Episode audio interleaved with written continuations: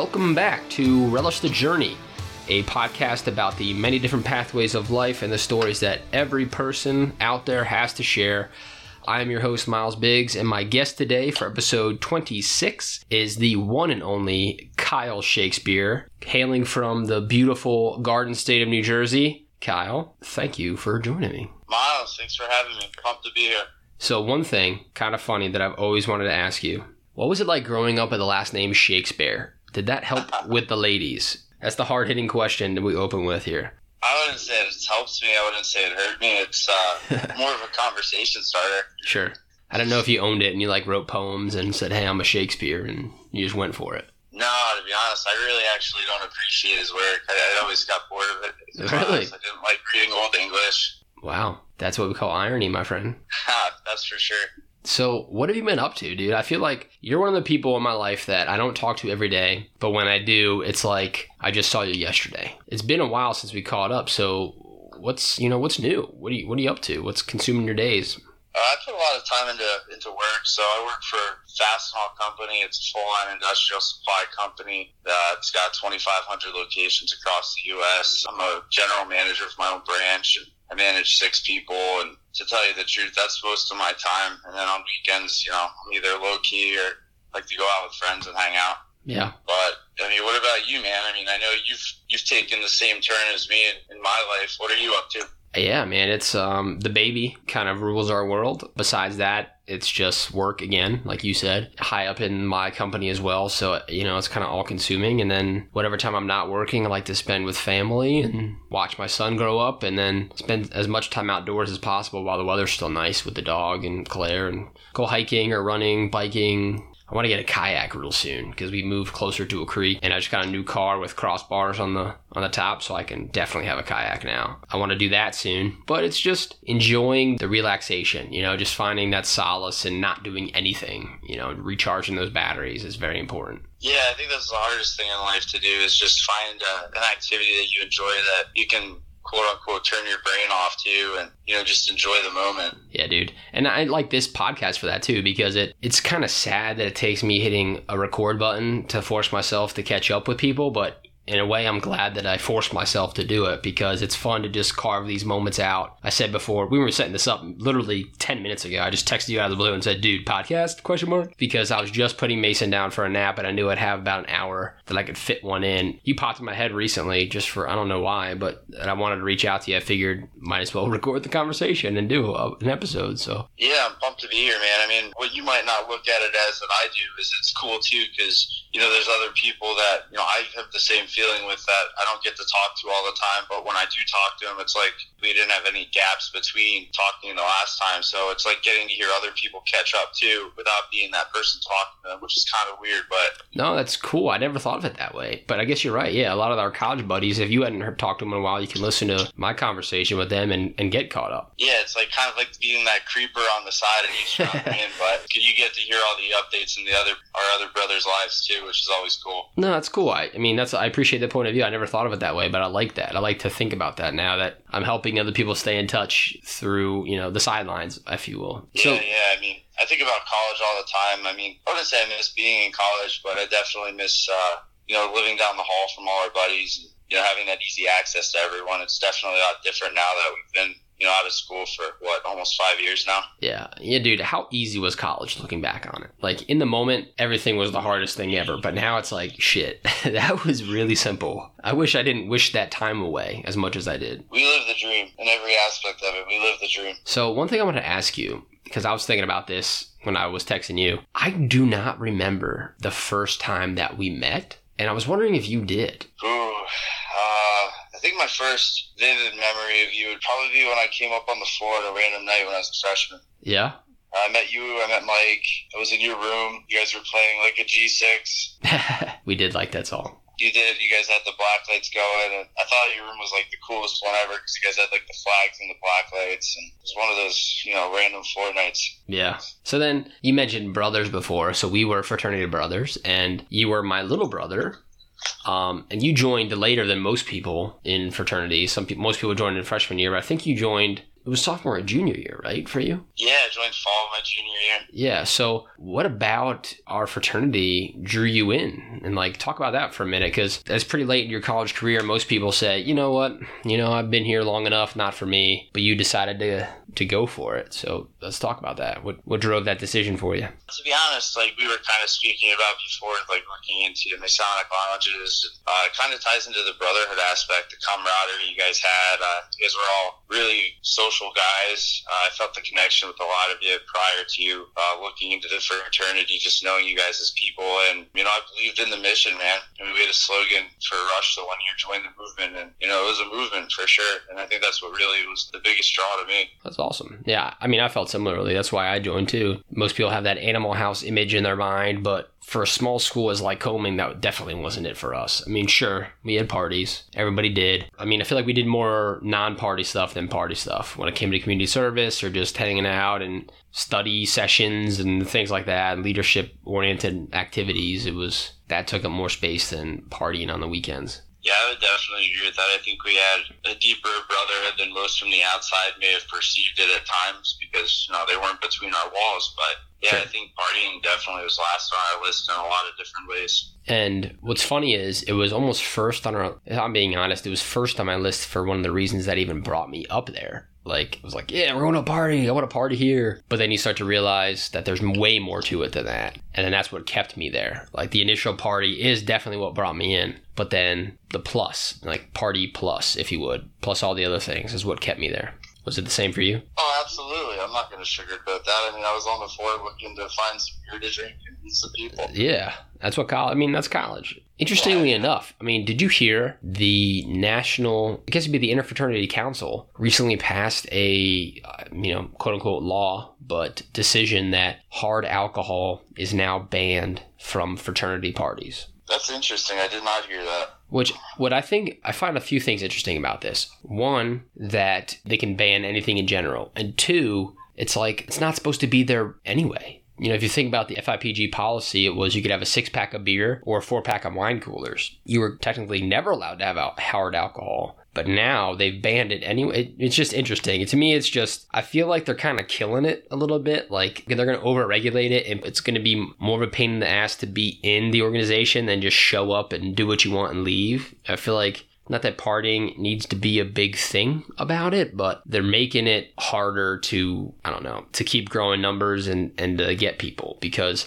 we're, we're kidding ourselves if we say people don't come to college and think they want to party and have a good time and go to the, the quote unquote frats. You know what I mean? That's that's how most of us got there. And then the right people stay for the right reasons. But I don't know. We were at a small school. I'm sure at big places like Penn State and Arizona State and other places, it's a bigger problem than it was with us. But I just thought that was interesting when I read that article. Yeah, I would agree. I mean, it was kind of a handful when when we were there. You know, we had a pretty large brotherhood, and you know, looking back at it now with how uh, you know our chapter is a little smaller, I I got to be honest, I haven't really kept in touch with the guys. I don't think I know one person in the current fraternity, but I, I am versed in their numbers, and there's you know they're a smaller group, and you know, it was it was stressful for us with a big group with some of the rules at times. So looking at what they go through now, I, I could definitely imagine it being a little bit of a different experience from that point of view. I mean, when we threw a party, we had, we had sober party monitors, we had guys at the doors. You know, their size now, do any of them even get to go into the party, or are they just facilitators to have people over? Yeah, I don't know. I mean, it was almost like we were running a straight up a nightclub at times. you yeah. know, look with all the, the everything you had to do is kind of nuts. Yeah. One sure. thing, I mean, one thing, thing about college again. I remembered you setting Twitter on fire with at New Jersey problems. Yeah, it was that was a lot of fun to run that account. Do you still run it? Is it still an active thing? It's active. Yeah, I just gotta reset my password. I don't remember what I made it four years ago. But so you don't actively tweet to it? No, I don't. I still last I looked, I had like sixteen thousand followers. So, but you just said that you said that so nonchalantly. Oh, sixteen thousand followers, no big deal. Dude, but, it was super cool. Like Jake Briggs challenged me the one time. I had like nine hundred followers. He goes, "Dude, why are you doing this? You're wasting your time." I'm like, "Dude, this thing's gonna get so much bigger." He's like, "There's no way." And ironically enough, that was around Hurricane Sandy, and I think I gained like 15,000 followers just from, you know, about a dozen tweets from that alone. And Jake looked at me and he goes, I can't believe you have that many followers. And I was like, Jake, I can't either. So it, was, it was a really cool experience. So why'd you stop? I didn't enjoy putting time into it, to tell you the truth. At one point, I, I ran out of things to say. I mean, if looking back at it, if I was going to ever open it up again, I'd probably rebrand it. Yeah, what would you rebrand it as? Got to be honest, something New Jersey still to keep the theme, but probably more um, current events, things that people can do that are, you know, in our age bracket, just calendar awareness and I try to make money by advertising on Twitter for certain events. But like looking at social media, do you go on Twitter a lot anymore? No, no, not at all. I only do it for the Yeah, a lot of podcast. That's don't. it. No, it's all Instagram now. I mean, everybody's on Instagram. That's it. Yeah, that's the big one. So that's probably the other deterrent to me. So, what are you doing now that is like, what's your passion right now? I mean, you said you're putting a lot of time into work, and I just saw on Instagram, I think, ironically, you met the founder of your company and you're doing well there, and that's awesome. But so, what outside of work, what are you doing that's filling your time and, you know, holding your interests? I'm a pretty boring dude, Miles. I'm mostly work. So I'm not doing that. I'm with my some of my friends. But other than that, I mean, I guess I'd be I have a pretty strong interest now in real estate. Yeah. Um, yeah, I'm looking to try to get some rental properties in my portfolio, and you know, just trying to really build towards the future. I have a big interest in trying to own my own business one day. So I'd really like to get into a business that I could correlate with some philanthropy. Like I applied for a Chick Fil A franchise application. Dude, that's cool. Uh, unfortunately, didn't get that, but I think a big part of that is really having a lot of liquid capital. And Oh, yeah, you I'm know, sure. I've got liquid capital, but I mean, what is the average liquid capital for someone our age? Yeah, not a million dollars, which is probably what they want for Chick fil A, you know, something stupid like that. Yeah, I mean, they actually only want ten thousand dollars from you, and they invest all the rest. Oh, wow. That's not bad at all. No, it's pretty cool. If anybody is- that's listening is interested, I think it's an awesome program, and uh, you know, obviously they're a wonderful company. But I mean, I, I guess it's a kind of a shallow way to measure someone's success in terms of business. You know, if you're not, if you have an entrepreneurial spirit and you have a lot of money, you've done something well, right? So, how's, um, you're still with your girlfriend or no?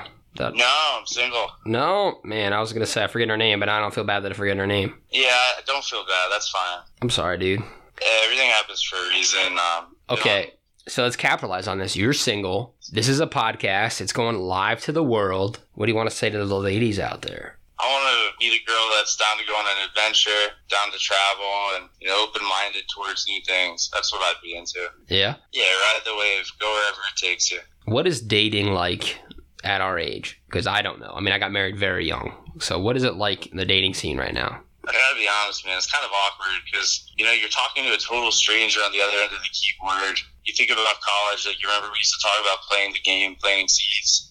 Yeah. It's kind of the same thing. Like you don't want to give too much, but you don't want to give too little. But you need to try to be interesting at the same time. So it's a, it's a different world. I don't know. I don't. Wouldn't say I enjoy it. I wouldn't say I don't. It's just you know kind of like a side hobby in between the rest of everything else. Sure. But uh, definitely, I view what you and Claire have as something special. And you know, Mason's a beautiful kid, so happy for you guys. Thanks, man. So, what do you think, in the grand scheme of things? I like to ask people these questions. Uh, I want to get to know the Kyle Shakespeare I, I don't know. Like, I met you in college. So, let's talk about what it was like growing up in New Jersey as Kyle Shakespeare. Were you the same person you were then that you were when you went to college? I mean, let's rewind the clock and take me back. wow, that's yeah, those are deep questions. So um, I got to Lycoming for one reason. So I was in a high school college fair, and there was a Lycoming college table, and there was nobody talking to this guy. Nobody. So I was like, I'm gonna go find out what Lycoming's about. It was actually Glenn Smith, who's still with the college, believe it or not. Oh yeah, that's who. Uh, that's who was my admissions counselor too. Was Glenn? Small world. Look at that, right? Yeah. So I go over to Glenn, and I've actually told him this story too. He, he couldn't believe it, but I talked to him for about 45 minutes. He tried to sell me on there being a baseball team next spring, which I was interested in, and I ended up going to visit. And to tell you the truth, I walked on campus with my dad. We were, we were walking past Lamade Gymnasium down College Place there, and you know, I looked at it and I said, Dad, this is where I want to be. Like, this feels like home right now. We didn't even see the rest of campus yet. So, Dude, um, that's exactly my story. really, Yeah, I stepped out on campus right near Lamedy, like you said. It was right near Pellington Lounge. It was in the parking lot still. And I looked at my parents and just said, Yup, this was it. It was just like something hit me. It was like I got struck by lightning. It just felt like home, like you said. I actually only applied to Lycoming. I didn't apply anywhere else because I just knew that's where I wanted to go. And so that's, I only put my energy into that. So I, I, awesome. I relate to that, man. I had that same feeling. It's crazy. What time of year did you go visit it the first time? That's a good question. Um, I really don't remember. I think it was probably summer. I mean, it was it would have been over summer. I was out of school visiting colleges, so summertime was the first visit. And then I came back for a recruiting trip, like probably in August when they were just back to school for swimming. Wow, that's that's a cool uh, similarity we have that we didn't even we've never even talked about. But um, other than that, I mean, it was different going from New Jersey to Central Pennsylvania. I was I was in culture shock to tell you the honest truth. Had a hard time relating to a lot of those kids because you know they're talking about going outside, hunting, dirt bikes, fishing, and you know I'm, I wouldn't say I'm in a country part of New Jersey, so you know, I definitely had some different interests compared to a lot of those other students. So to tell you the truth, where I found a lot of the common ground with people were guys that were looking at uh, our fraternity at the time. So that was probably another reason why I was so interested in going up there. Sure. In terms of Lycoming, it's, it was a special place. I tell people now, like when like they're like, "Where did you go to school?" And I'm like, "I went to Lycoming College." Like, "Where's that?" And I said, "It's probably the best campus you've never heard of. You should check it out." Yeah, that's a great tagline. They should use that. The best campus you've never heard of, Lycoming College. I'm sure they wish you did hear of them, but Yeah. let's go more into Miles Biggs. So tell me more about like your trip and journey to Lycoming. I know you were a swimmer, and that was probably part of why you went there, but that's something I've never got to ask you. Oh yeah, sure. I mean, that's the only reason I was there. I got a letter from uh, Jerry Hammaker for swimming, and just saying they were interested in me, and so we took the trip there and set up the campus visit. I met with Glenn Smith, like you said, and he toured me the campus. I sat in on a class when I was visiting for a recruitment trip, and stayed with Joe Cooter, who was my host. I mean, that was it. I mean, I left my recruiting trip just saying, "Yep, this is it." And I remember asking. It was funny because this tells you how uh, you know I've always hated authority to a certain extent and hated doing things just because I'm told to do them. And so in my high school, we were given the options. You could take. I only needed three years of science to graduate, and I only needed two years of language to graduate. And so I didn't take a language or a science because I talked to Lycoming and they said, oh no, you're good. You don't need those classes to get in here. And I was like, okay, well, this is where I'm applying. So screw it. I'm not taking any more language classes and I'm not taking science.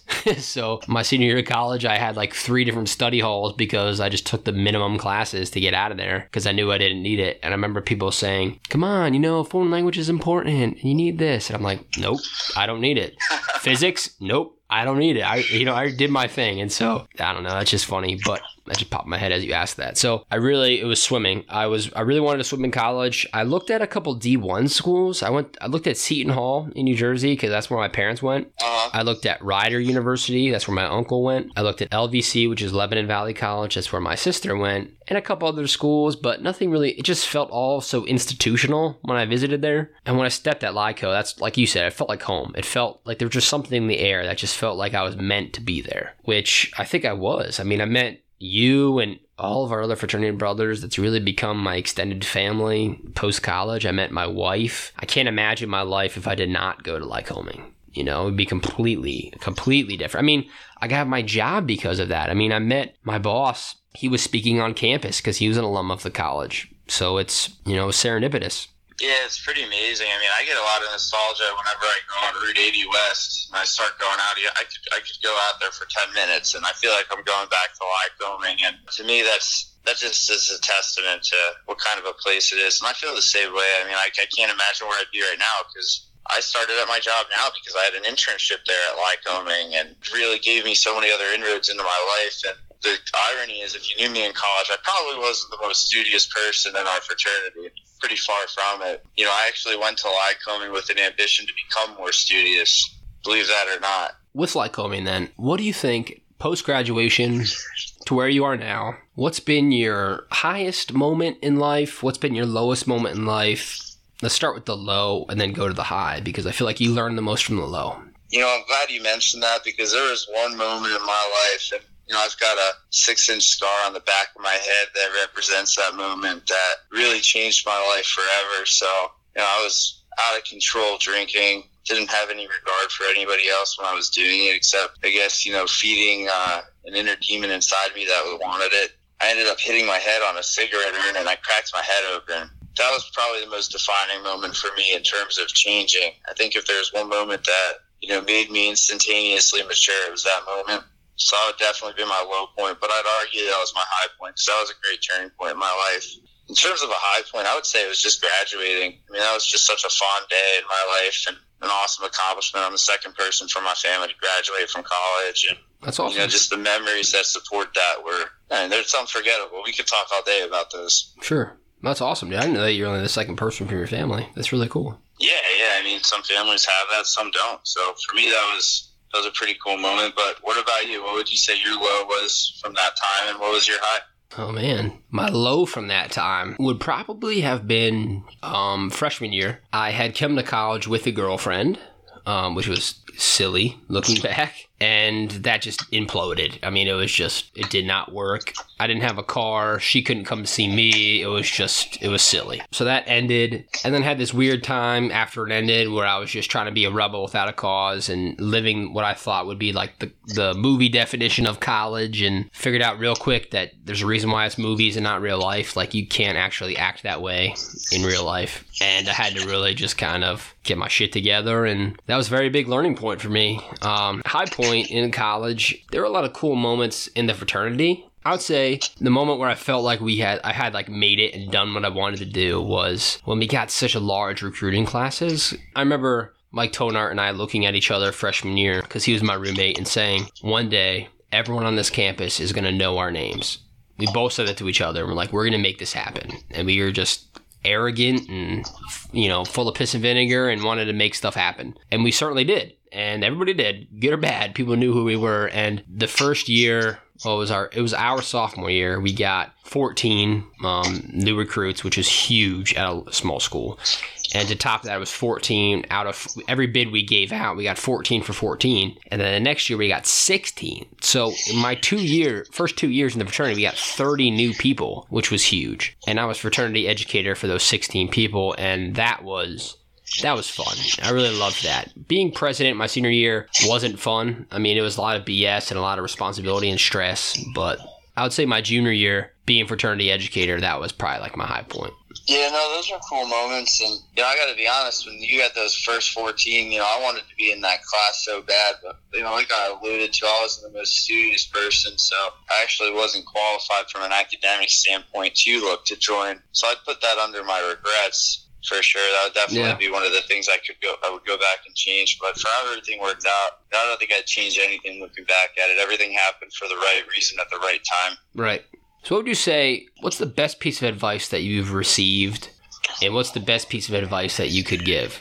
The best piece of advice I'd ever received is probably from my past regional vice president at Fastenal, Ralph Valeni. He gave me a piece of advice that stuck with me. So he was a Division One college hockey player. What he said was, you know, I'll tell you what, I wasn't the best, but I worked the hardest, and I never let anyone outwork me, and that's how I got to where I am today. So for him to say that, that really resonated with me because I also don't feel like I'm the best at what I do, but I will sure as hell outwork you on it. Sure best piece of advice that I could give to anybody is, you know, just be honest with yourself, be real with everybody around you, and if you're being honest and real, everything's going to work out because you're genuine. And there's not many genuine people in this world, so that'll make you better than the people around you. That's very true.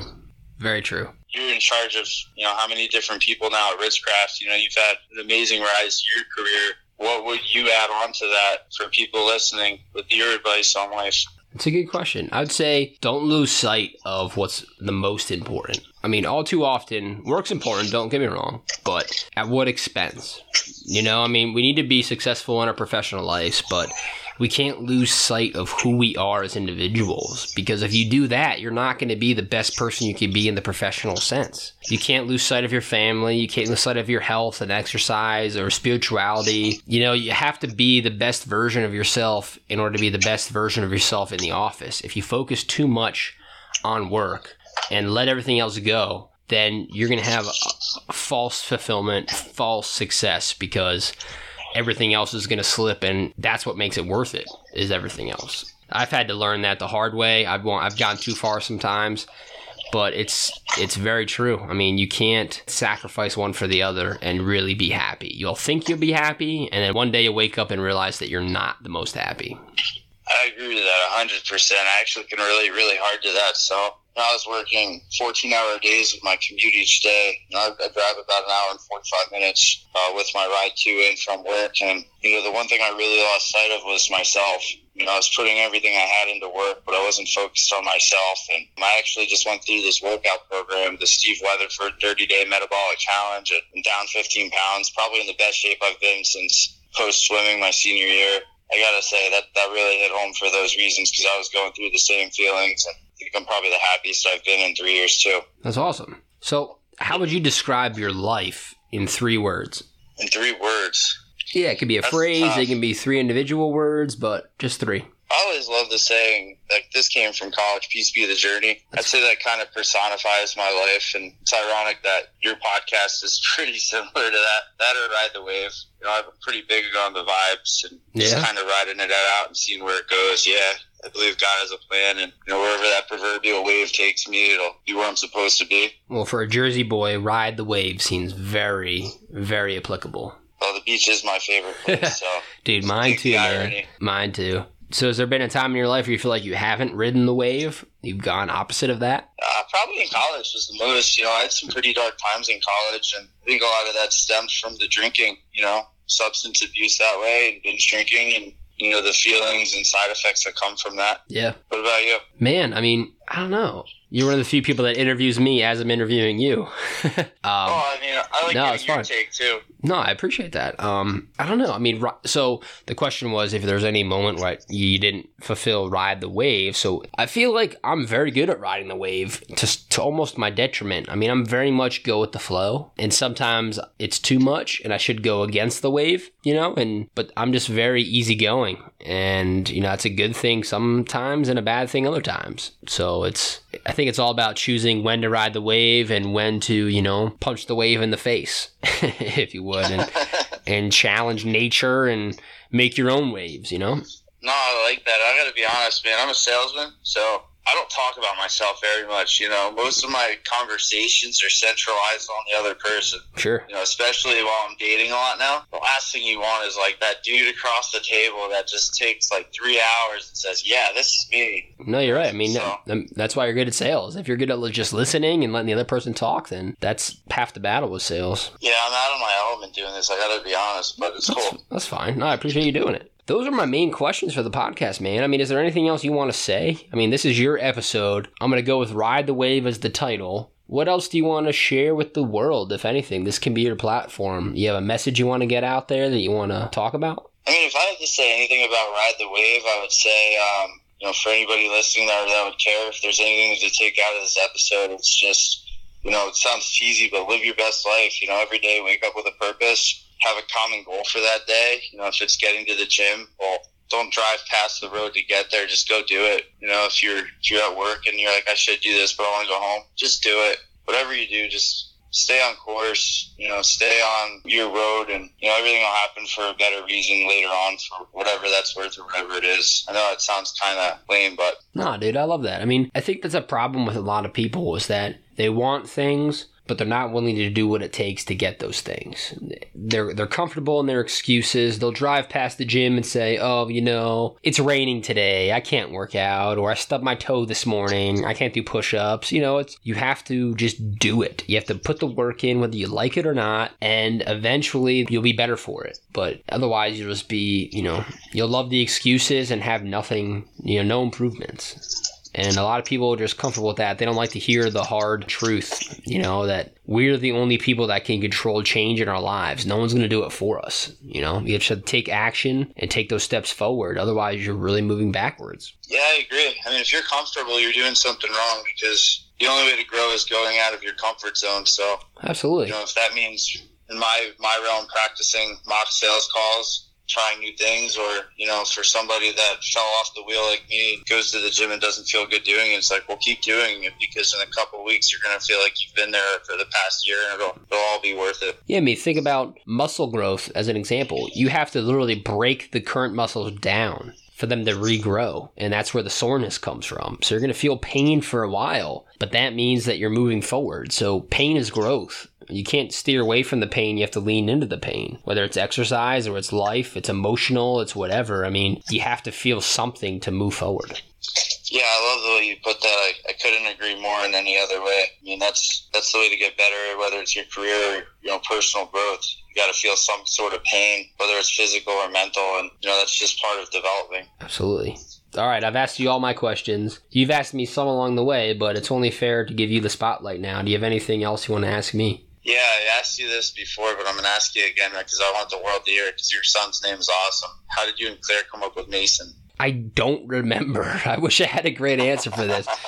but we fought for months about the name. I mean, she wanted Grayson and uh, a bunch of other names that I thought were too trendy that I didn't like. And I really liked family names. I was pushing for, you know, either one of our, our father's names or I always thought I'd name my son Myles after me. But then when it came to it, I didn't want someone else with my name under the same roof. I thought that'd be weird.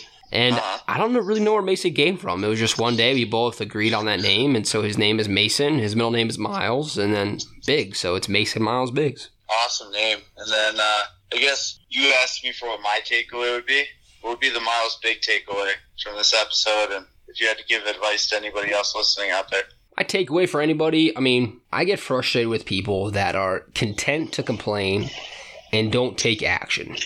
I have a lot of people say me at work, you know, I feel like I'm bitching. And I'll say, no, you're not bitching. Bitching is complaining for the sake of complaining. You know, you're bringing me a problem, and that's fine because you know you want to fix it, but bring me a solution too. You know, you don't just bring a problem without a solution. That's bitching. So I would say that would be my takeaway as the topics we've talked about is life's hard, everybody. You know, it doesn't go perfect. But you know what? Get over it. You know, everybody's dealing with the same shit. You know, we all have our own problems, but we all have the same choice as well. You can either be a victim or you can take control of your own circumstance, work, put the time in, expand your skill set, your abilities, your network, and just be better, get better. And it's not going to happen overnight, but one day you're going to look back and all those incremental changes day after day, all that work you put in is going to amount to something and you can look back and smile. So it's, I hate our generation because people in their 20s are just partying, getting drunk at the clubs and, you know, being children. And then, then they want everything handed to them. You know, I'm going to be the guy in my 40s, 50s that's going to retire early. And then I'll be in my 20s all over again, do whatever the hell I want to because I've worked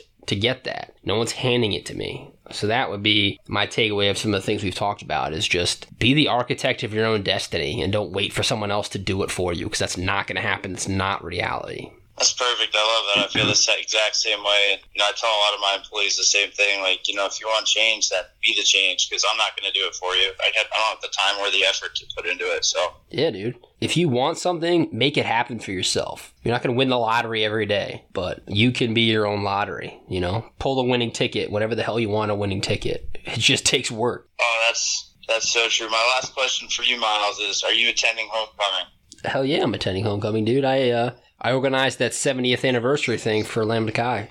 So I'll be there at least on that Saturday. Are you coming? That's awesome. I'm, I will be there too. Nice, you know, dude. Any brothers listening? You know, I hope that you join us. Yes, Lambda Chi Alpha at Lycoming College and Lambda Phi Delta, who we started with as a local chapter, are celebrating our 70th anniversary at Lycoming College in Williamsport, Pennsylvania. So we're getting the generations together. It'd be cool. I actually heard from IB number two, believe it or not, which is really cool. That might be the coolest thing we talked about. yeah, dude. So for those of you listening, I'm IB 873. Kyle, you're what? 911. 911. Yeah, call the police. So there's probably they're up to like 950 or something. So there's 950 people initiated. This guy was the second guy initiated almost 70 years ago at this point, and he's coming, which is pretty cool. So I mean, he, but yes, I'll be there, man. I look forward to seeing you. Yeah, I'm looking forward to seeing you as well. And uh, for any of our other brothers or listeners out there, if you're interested in catching up, feel free to reach out. I love hearing from people. It's always nice. I love that. All right, man. Well, thank you for being a guest and for humoring me, and I look forward to staying in touch and talking to you here at Lycoming in a few weeks. Sounds great, Myles. Thanks for having me. All right, thank you everyone for listening to another episode of Relish the Journey. Please tune in wherever you listen to podcasts Apple, Google, TuneIn, Stitcher, and at Libsyn.com. Be sure to rate it and subscribe. Believe it or not, that's how things move up in the charts in the world. And email me at Myles, M-Y-L-E-S dot R-T-J podcast at gmail.com. Thanks for Kyle for humoring me and being my guest this evening. I appreciate him opening up. And thanks to Danielle, my audio producer, for making this audio magic you're all hearing. And thank you to all of you. And until next time, relish the journey and keep on living your lives.